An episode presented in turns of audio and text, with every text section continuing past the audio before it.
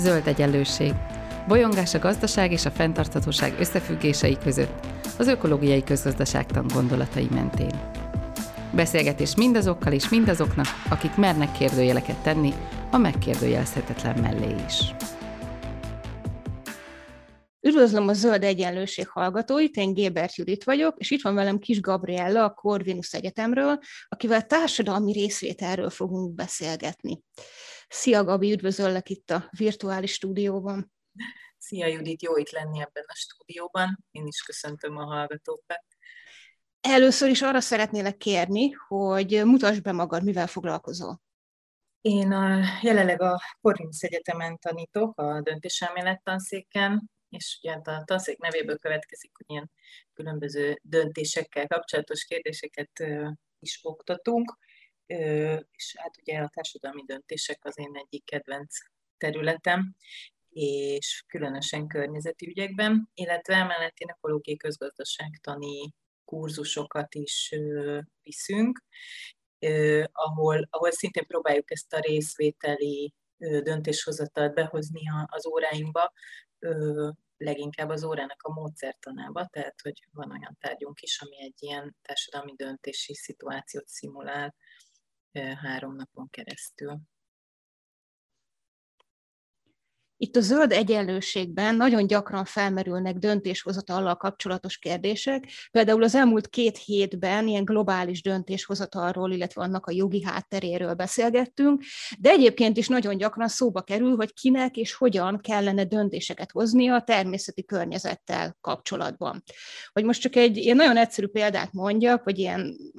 ö, könnyen érthető példát, például az amazonaszi esőerdő esetében, itt nekem Európában ülve ugye az az az érdekem, hogy az hosszú távon fönnmaradjon, esetleg a helyieknek rövid távon meg az az érdeke, hogy az kivágják, és ők valamilyen gazdasági hasznot hajtsanak belőle, a helyi őslakosoknak meg valószínűleg megint valami, valami harmadik más az érdekük ezzel kapcsolatban, de hát nagyon sok természeti erőforrás körül konfliktus van, hogy mire használjuk, és nagyon komoly kérdés, hogy ki és hogyan dönthet erről. A másik dolog, ami miatt így ökológiai közgazdaságtanban nagyon gyakran előkerül ez a társadalmi részvétel, az az óriási mértékű bizonytalanság és bonyolultság, amit tapasztalunk a mai világban. Elképesztő gyorsan változnak körülöttünk a dolgok, hogyan tudunk egy ilyen, ilyen környezetben döntéseket hozni hogy az elején kezdjük a e, témát, tulajdonképpen mi is az a társadalmi részvétel? A társadalmi részvétel alapvetően azt jelenti, hogy azokat a szereplőket, a társadalomnak azokat a csoportjait vagy tagjait, akik érintettek a döntéshozatal következményei által, azokat bevonjuk a döntéshozatali folyamatba, és valamilyen módon ö, szerepet vállalhatnak ebben. És ugye, ahogy mondtad, hogy, hogy ugye nagyon komplexek ezek a kérdések, és nagyon sokféle érdek ütközhet ilyen típusú kérdések meghozatalánál. Ezért ugye a részvételnek az a, a lényege, hogy ezek az érdekek, ezek valamiféle módon egyenlően jelenjenek meg egy ilyen döntéshozatali folyamatban. Tehát mindazok a szereplők, mondjuk, akiket most említettél, azok részt tudjanak venni ezeknek a, a nagyon jelentős döntéseknek a meghozatalában, és bekerülhessenek akár döntéshozóként, akár tanácsadóként a folyamatba, és elmondhassák a, egyrészt a véleményüket, tehát képviselhessék az érdekeiket, másrészt, ami nagyon fontos, hogy behozhassák azt a tudást, amivel ők rendelkeznek az adott kérdéskörben. Nyilván ez, hogy társadalmi döntés, ez egy ilyen nagyon tág fogalom, és rengetegféle eszköze van ennek, hogy hogyan lehet részvételi módon döntéseket hozni, és hát ez egy nagyon tág kategória, és nagyon sokféle érdekcsoport bevonása történhet, vagy érintettek bevonása, de az alapvető jellemző ez mindegyiknek nagyon lesz. Nagyon gyakran az szokott felmerülni ilyenkor, hogy Na jó, de hát erre vannak a választott képviselőink, hogy mi megválasztjuk a hm. választásokon a képviselőt, aki majd képviseli a mi érdekeinket és a jogainkat a döntéshozatali folyamatban. Miben más a társadalmi részvétel? Hát a képviseleti demokrácia az ugye egy nagyon jól intézményesült rendszer, és, és valóban ugye ez, a, ez az alapvetése, Viszont azt lehet látni a modern demokráciák működésében, hogy, hogy az emberek emiatt a képviselet miatt eltávolodnak a, a hatalomtól, meg eltávolodnak a, az ügyektől maguktól is, tehát, hogy megválasztottuk a képviselőket, ők majd végzik a dolgukat, és mi meg nyugodtan öldögélhetünk a pamlagon. Viszont ez a, ez a fajta szakadék, ez egy ilyen, egy ilyen legitimációs problémát is hoz maga után, hogy az így született döntések vajon mennyire lesznek legitimek, és akkor visszatérve ezekre a környezeti ügyekre, mennyire fogjuk magunkénak érezni a klímaváltozás kapcsán hozott intézkedéseket, hogy a kormány szeretné csökkenteni a széndiokszid kibocsátást, vagy, vagy egy vállalat elindul ebbe az irányba, már egy részét erről beszéltünk, azért vállalati szinten is, vagy akár intézményi szinten is, de hogy magunkénak érezzük el a kérdést, akkor, hogyha a fejünk fölött ezeket meghozták ezeket a döntéseket, valószínűleg nem, hiszen mi vagyunk a legfontosabb érintettjei, akiknek ezt végre kell hajtani ezeket a, a döntéseket, és nekünk kell vállalni majd ezeket a következményeket, amik a döntések kapcsán születnek. Szóval a legnagyobb, legnagyobb kihívás ebben a, a képviseleti rendszerben, hogy nem feltétlenül legitimek a döntések, és azok az érintettek, akik viselik a következményeket, nem biztos, hogy, hogy ezeket a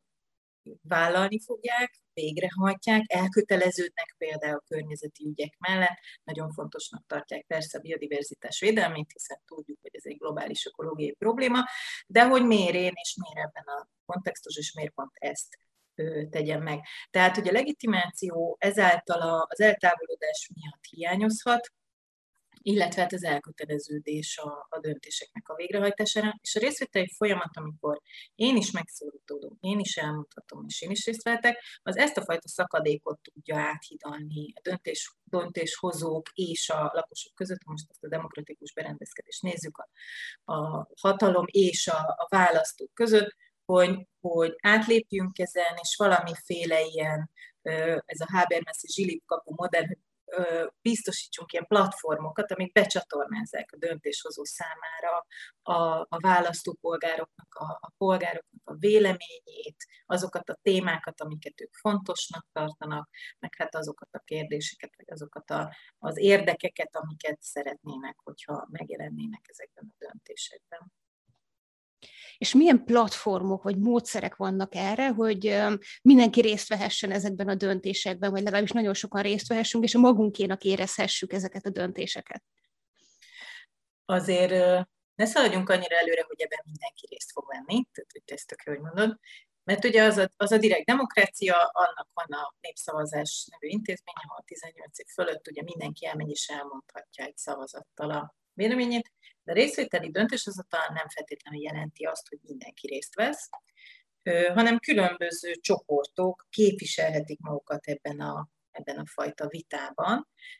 Ezek akár szerveződhetnek érdekek mentén, ahogy, ahogy mondtad, az Amazonas első erdőben ugye elég egyértelmű, hogy milyen érdekek ütköznek egy, egy ilyen döntéshozatai folyamatban, vagy szerveződhetnek valamiféle kiválasztással, ahol megpróbáljuk leképezni a teljes lakosságot, és ilyen, ilyen kvalitatív módon, akár statisztikai módszerrel kiválasztunk egy ilyen reprezentatív mintát, akik azt gondoljuk, hogy leképezik a teljes társadalmat, és ők fognak részt venni ebben. Tehát ez egy kisebb csoport, akik részt vesznek. A kisebb az lehet persze 15 fő is, de lehet 150 fő is, attól függően, hogy milyen eszközt és milyen célra szeretnénk használni. De hogy mondjak egy példát, két ilyen nagyon közismert példája talán ennek, az egyik ez a közösségi gyűlés, ami Citizen Assembly, azért is mondom már mindig angolul, mert a magyar fordításban gyakran ugyanazzal a kifejezéssel használjuk a különböző eszközöket. De ez a Citizen Assembly, vagy közösségi gyűlés, ez ugye egy ilyen nagyon nagyobb létszámot jelent, ahol 50-150 fő gyűlik össze, és egy bizonyos témát vitatnak meg, és arról beszélgetnek, és tesznek javaslatot a döntéshozó számára, és összeállítanak egy javaslatcsomagot a döntéshozónak arra a kérdésre vonatkozóan, ami amire ugye fölkérést kaptak. És ebben a Citizen Assembly-ben egy teljesen reprezentatív módon próbálják meg a résztvevőket meghívni, tehát nagyon fontos, hogy itt meghívással ö, történik a részvétel, és, ö, így vesznek részt ezen a, a tanácskozáson. De mondjuk a Citizen Jury, ami az állampolgári tanácsként szoktuk fordítani, ott viszont sokkal kisebb létszámokról beszélünk, tehát a 15-20 fő vesz részt, és ott nem feltétlenül a reprezentativitás a, fő szempont, meg hát az is kérdés, hogy itt önkéntes alapon vesz részt valaki, vagy pedig ugye meghívják. Tehát, hogy, hogy ott viszont önkéntes alapon is be lehet kerülni, és ez egy sokkal intenzívebb tanácskozás, hiszen nagyon hasonlít a, ugye a zsűri kifejezésből erre a, az amerikai bírósági módszertanra, ahol az esküdszék hozza meg a döntést, tehát itt is nagyon hasonlóan működik, hogy ez a zsűri tagjai ö, tanácskoznak és hoznak döntést. Ami nagyon fontos mind a két esetben, mind a két említett eszköz esetében, az az információgyűjtés és a tájékoztatás, ami, ami mindenhol megjelenik, tehát hogy szakértőket minden folyamatban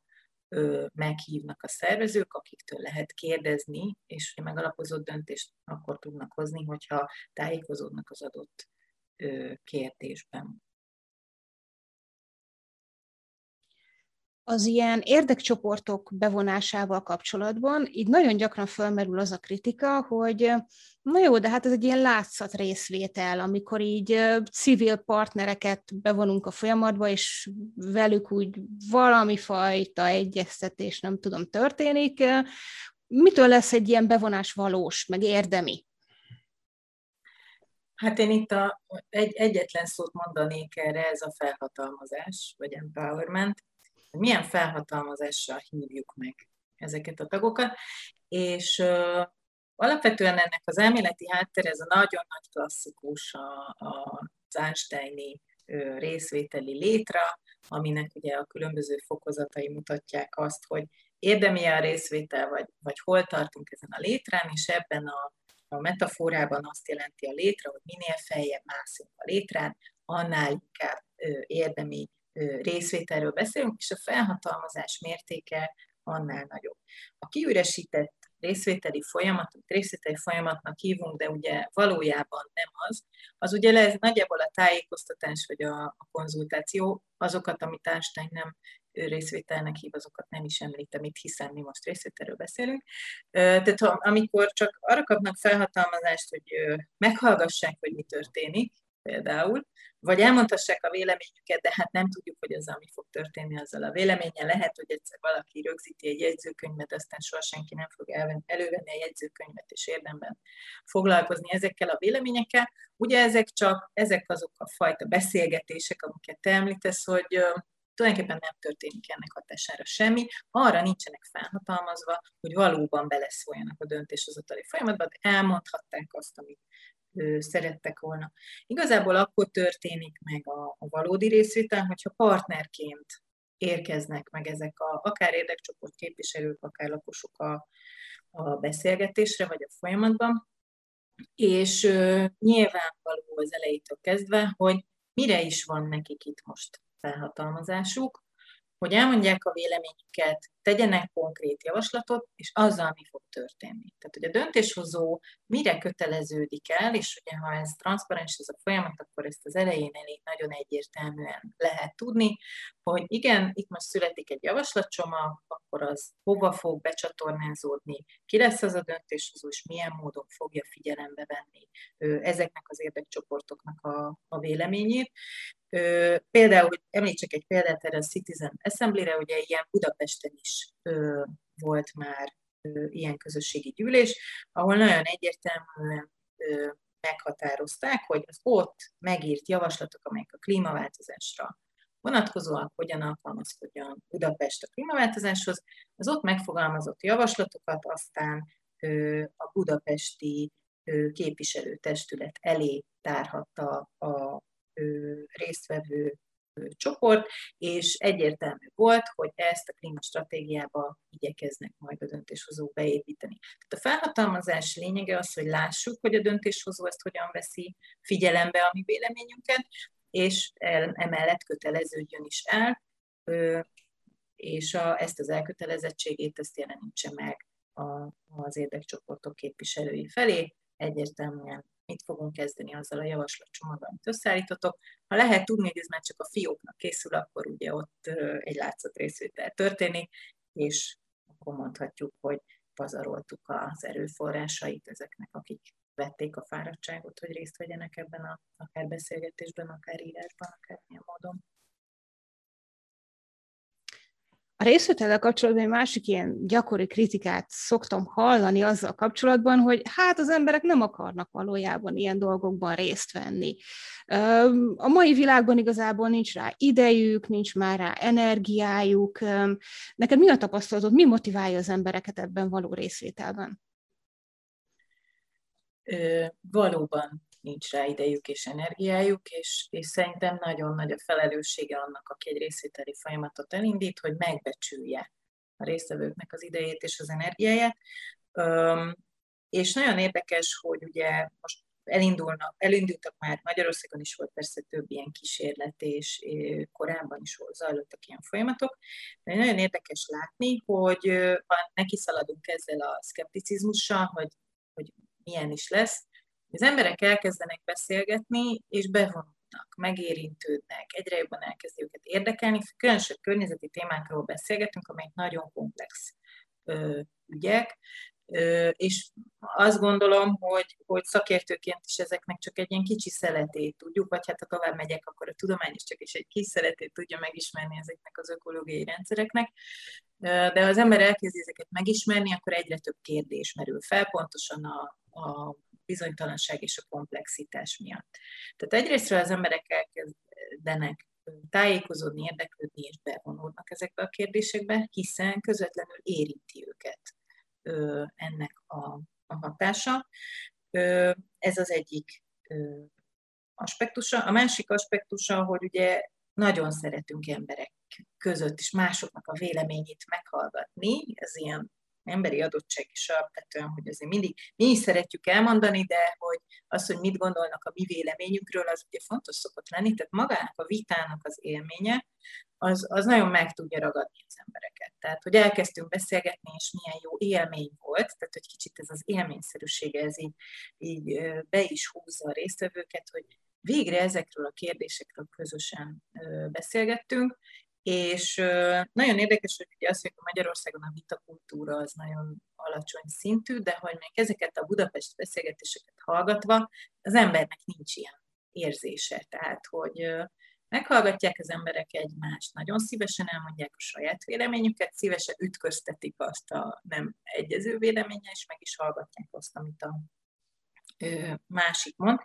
Hogyha ebben ugye olyan mértékben érintettek, hogy, hogy ez az elköteleződés ez, ez létrejön. És még ha maradunk ennél a klímagyűlés témájánál, ugye akkor mindannyian érintettek vagyunk, de azt gondolom, hogy az összes környezeti probléma ilyen még akkor is, hogyha nem annyira érezzük az amazonaszi esőerdők hatását közvetlenül a bőrünkön, de tudjuk, hogy van érintettségünk, és meg a klímaváltozás kérdésében nagyon különböző reagálunk erre, de amikor meghallgatjuk, hogy más erről mit gondol, akkor tovább és tovább indulunk abban, hogy ezt megismerjük. Tehát ez az egyik. A másik az, hogy ezeknek a részvételi folyamatoknak az időigénye azért nagyon jelentős, tehát hogyha egy ilyen gyűlésről beszélünk, akkor ez négy teljes napot igényel a, a résztvevőktől, az két, most ez a konkrét esetben két hétvégét jelent, tehát hogy szombat reggeltől vasárnap estig ez egy nagyon konkrét időigény, és ez drága tehát, hogy egy részletei folyamatban gyakran előfordul az, hogy pontosan ezért fizetést kapnak azok, akik ebben részt vesznek, hiszen ők ott nagyon komoly munkát végeznek, és azáltal, hogy ezeket a javaslatcsomagokat összerakják, tulajdonképpen ez egy, ez egy ilyen társadalom számára létrehozott érték is. Tehát, hogy gyakran van, hogy, hogy megfizetik az idejüket, és fizetést is kapnak érte. Ezzel lehet növelni persze a belépési küszöböt el lehet érni, hogy, hogy tényleg hajlandóak legyenek a idejüket és az energiájukat erre áldozni. De amikor én mondjuk így részt vettem ilyen eseményeken, és így látom az embereket, vagy utána beszélgetek velük arról, hogy ez milyen élmény volt, akkor valóban ezt a megérintődést lehet látni. Milyen jó beszélgettünk, és hogy elrepült az idő, és milyen jó volt, hogy meghallgatottam másoknak a véleményét. Tök érdekes, hogy nem ugattak le, és meghallgattuk egymást, és, és egy ilyen nagyon jó vita bontakozott ki. Szóval, hogy így elméleti szinten is a, a részvételi folyamatoknak az egyik nagyon fontos eleme ez a deliberáció, a vita, aminek hatására az ember formája is a véleményét. Tehát én bemegyek egy beszélgetésbe valamiféle állásponttal, de a vita hatására, a deliberációs folyamat hatására még módosíthatok is ezen. Tehát mondjuk azt vetjük fel, hogy jó, de hát mi nem tartunk erről egy szavazást például, és miért van szükség arra, hogy négy napon keresztül emberek vitatkozzanak és beszélgessenek, hogy sokkal mélyebb megértése történik a, a dolgoknak. Azáltal, hogy informálódnak, tájékozódnak, ez építheti az ő tudásukat is egyrésztről, tehát növekszik ez a fajta tudás, és a vita és a beszélgetés hatására formálódik a, a véleményük. Tehát, hogy az is előfordulhat, hogy, hogy a vita alatt megváltoztatja az álláspontját, vagy az információk hatására, amit kapott a szakértőktől a folyamatban, de ez, ez abszolút része ennek a, a folyamatnak, és a deliberációnak ezek az előnyei. Vannak olyan részletei folyamatok, amelyek nem, nem integrálják ezt nagy mértékben, de, de a deliberáción legtöbb esetben nagy hangsúly van a vitatkozáson. Ahogy itt beszélgettünk, én is így átértékeltem a következő kérdésemet, ugyanis az lett volna a következő kérdésem, hogy hogy lehet döntésre jutni, hogyha sok ember van együtt, aki sok egymásnak gondolom ellentmondó, részben ellentmondó érdeket képvisel, de ahogy így beszéltél, így az volt a benyomásom, hogy tulajdonképpen nem is ez az elsődleges, vagy nem ez az egyik legfontosabb feladata egy ilyen részvételi folyamatnak. Mit gondolsz? Hát azért fontos, hogy döntés szülessen a végén, mert, mert akkor különben minek, minek tehát hogy akkor az, az, az a részvevő kérdés, hogy minek ültünk itt négy napig. De nem kell, hogy mindenben feltétlenül teljesen egyetértsenek. Azért ezt látni kell, hogy ez egy iszonyatos előkészítő munka egy ilyen részletei folyamatnak a megtervezése, és nagyon nagy a hangsúly azon, hogy ez hogyan történik, hogyan bonyolítják le a, a folyamatokat, és a tudatosan felépített folyamatban azért létre tud jönni ez a konszenzus. Ennek azért megvannak a technikái, hogy hogyan érdemes az embereket milyen struktúrában, hány fős csoportokban beszélgessenek, és nagyon nagy hangsúly van például a facilitátoroknak a szerepén, akik ezeket a beszélgetéseket levezénylik. A szakirodalomban arról is nagy vita van, hogy a szervező az például független személy legyen, és, és mindenképpen egy felkészült facilitátor, akinek ugye ez a, a szakmája, és ennek ennek a módszertani előnyei azok egyértelműek, tehát hogy független szervező legyen, aki, akinek ez a, a szakmája, hogy ezt, ezt csinálja. És igen, hát a konszenzus kialakítása az nem mindig könnyű feladat, és a, a, azt gondolom, hogy ez az időigény, ez leg, legtöbbször ebből is adódik, hogy a végén el kell jussunk egy olyan pontra, amivel minden résztvevő egyet tudott érteni. Nem biztos, hogy a, lehet, hogy ezek csak általános dolgok lesznek, mert a részletekben nem tudtunk megegyezni, vagy nem tudnak megegyezni, de akkor azokat ö, fogják megfogalmazni. És igazából a folyamat lényege szerintem egyrészt ez a tudásnak a, a növekedése, amit az előbb mondtam, tehát hogy azon túl, hogy létrejön egy, egy javaslatcsomag, meg létrejön a, a konkrét, kompromisszumos javaslat, amit megfogalmaznak a résztvevők, szerintem nagyon fontos része ez a tanulás, mert hogy nagyon sokat lehet egymástól tanulni, és azt gondolom, hogy a döntéshozók számára is fontos tudást hoznak be azok a, az érdekcsoportok érintettek, résztvevők, akik eljönnek, és olyan, olyan fajta tudáselemeket, amelyeket máshonnan a döntéshozó egyébként nem rendelkezik ezzel a fajta tudással, tehát amikor azt meg, hogy a laikusok részvétele, akkor, akkor ugye a, ezt azért pontosítanom kéne, hogy a bölcs laikusok részvételéről van szó, akik lehet, hogy a az adott helyi ügyben sokkal nagyobb tudással rendelkeznek, mint akár a döntéshozó, akár más résztvevők, és például ez is az egyik eredménye azon túl, ami javaslatcsomag születik, hogy növekszik mondjuk ez a tudás, akár társadalmi szinten, akár az egyének szintjén is, az adott kérdéssel kapcsolatban. Ami a környezeti ügyekben különösen fontos, hogy elmélyítsük ezeket a fajta ismereteket, meg egymástól is tanuljunk, hiszen ezek közös és komplex dolgok, amiket meg kell, hogy ismerjünk. Úgyhogy szerintem ennek itt nagy jelentősége van. A másik fajta tudás, ami meg létrejöhet, az az, hogy, hogy hogyan lehet így döntéseket hozni. Tehát, hogy egy kicsit ezt a demokráciát, mint olyat megismerhetjük, hogy amikor tapasztaljuk ö, saját magunkon, hogy most egy ilyen demokratikus döntéshozatali folyamatban vagyunk benne, akkor egy kicsit a demokráciát is ö, tanuljuk. Említetted itt a facilitátornak, illetve a szervezőnek a szerepét. Milyen a jó facilitátor? Hogyan tudja egy jó facilitátor biztosítani a folyamatban azt, hogy itt a laikusok, szakértők, egyébként a világban különböző hatalmi pozíciókkal és tudással rendelkező emberek, azok egyenrangúak legyenek egy folyamatban? Hát a legfontosabb, ez tulajdonképpen ez a méltányos folyamat legyen, hogy mindenki azonos esélyt kapjon, hogy hozzászóljon, hogy beszélgetést kezdeményezzen, hogy részt vegyen ebben a vitában, és kifejtesse az álláspontját. Tehát a jó facilitátor az egyrésztről arra figyel, hogy mindenki, aki jelen van, az azonos esélyt kapjon arra, hogy kifejtse a véleményét, és ugye ebben próbáljon meg picit így balanszírozni azokat, akik nagyon határozottan tudnak fellépni, mondjuk iskolázottabb résztvevők, akik könnyebben ki tudják magukat fejezni, őket egy picit akár vissza is kell fogni, ilyen értem, hogy ne ők uralják a beszélgetést, és például azok, akik nehezebben mondják el a véleményüket, mert, vagy azért, mert, mert mondjuk nem olyan iskolázottak, mint a többi résztvevő, vagy valamilyen módon hátrányos helyzetben vannak, nekik is megadja azt a lehetőséget, hogy ugyanúgy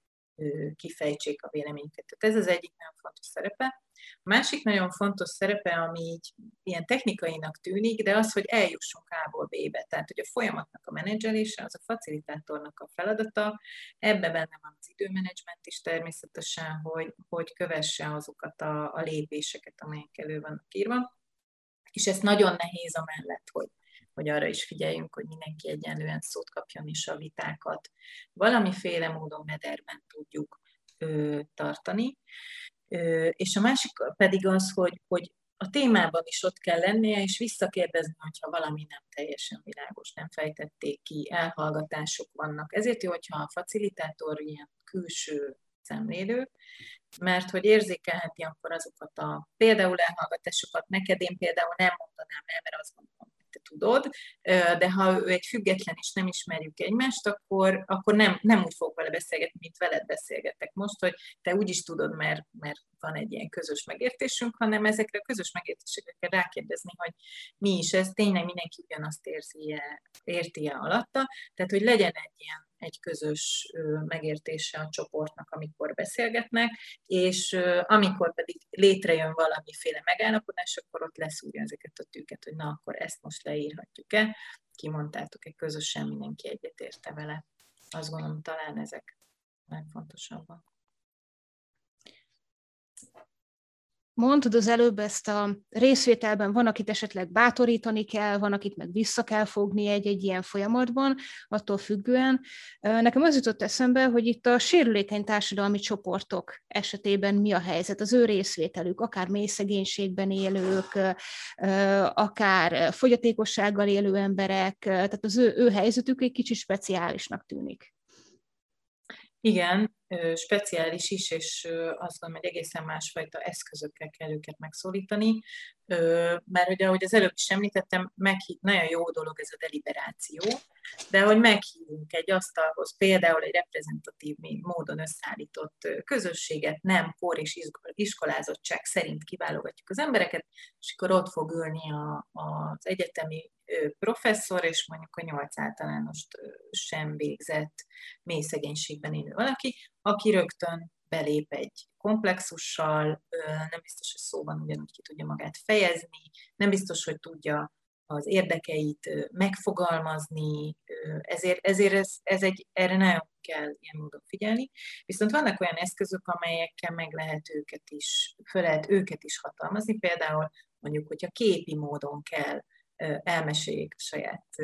történetüket, és ez az úgynevezett photovoice technika például, ami, aminek ez az egyik jellegzetessége, hogy fotókat készíthetnek, és egy fotókon keresztül mondhatják el az, például a mindennapi életüknek a problémáit, és, és ebből áll össze az ő véleményük, amelyhez aztán persze természetesen szöveges mondani valót is társíthatnak, és ezen keresztül üzenhetnek akár, vagy fejezhetik ki magukat könnyebben egy fényképezőgép segítségével, mint mondjuk egy ilyen vita során, ahol, ahol valószínűleg nem éreznék magukat annyira komfortosan. Úgyhogy ez a, ez a, ez a technika, a ez technika például erre jött létre, hogy, hogy a mély szegénységben élők például, vagy olyan hátrányos helyzetű csoportok, akik nem tudnak másképpen bekapcsolódni, fényképek segítségével mondhassák el legfontosabb véleményüket.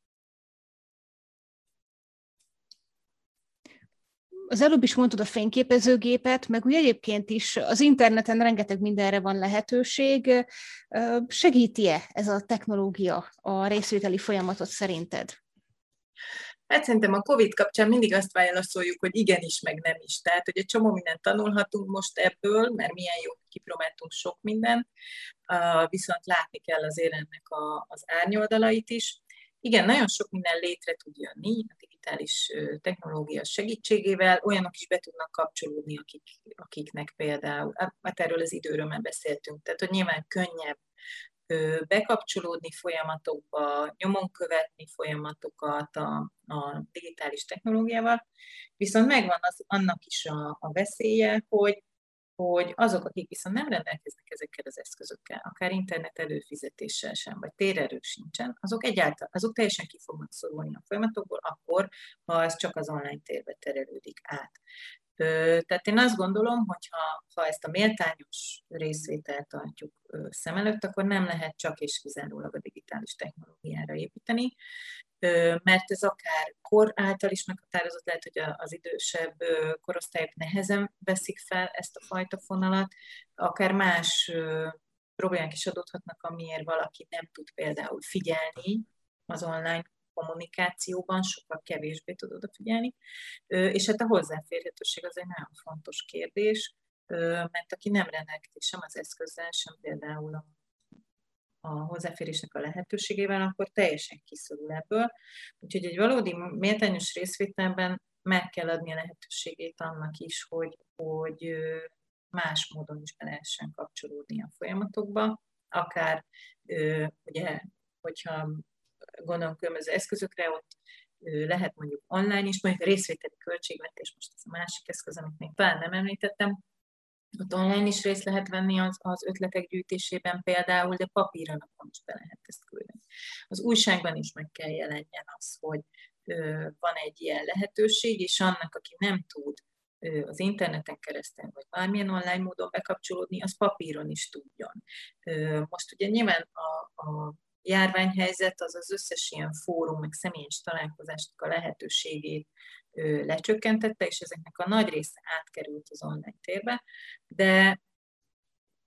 nem lehet figyelmen kívül hagyni azt, hogy az online térben nem vagyok ott mindannyian, és akkor offline lehetőséget is biztosítani kell azoknak, akik ezt nem engedhetik meg maguknak. Hát én köszönöm szépen, Gabi, neked ezt a beszélgetést, meg köszönöm a Zöld Egyenlőség hallgatóinak, hogy meghallgattak minket. Köszönöm én is. Ez volt az Új Egyenlőség zöld podcastjának mai adása. Hallgassátok az Új Egyenlőség piros podcastot is. Nézzétek a stúdióbeszélgetéseket a YouTube csatornákon, és olvassátok a www.újegyenlőség.hu-t. Vitatkozzatok velünk a Facebook oldalunkon. Jövő héten újra találkozunk.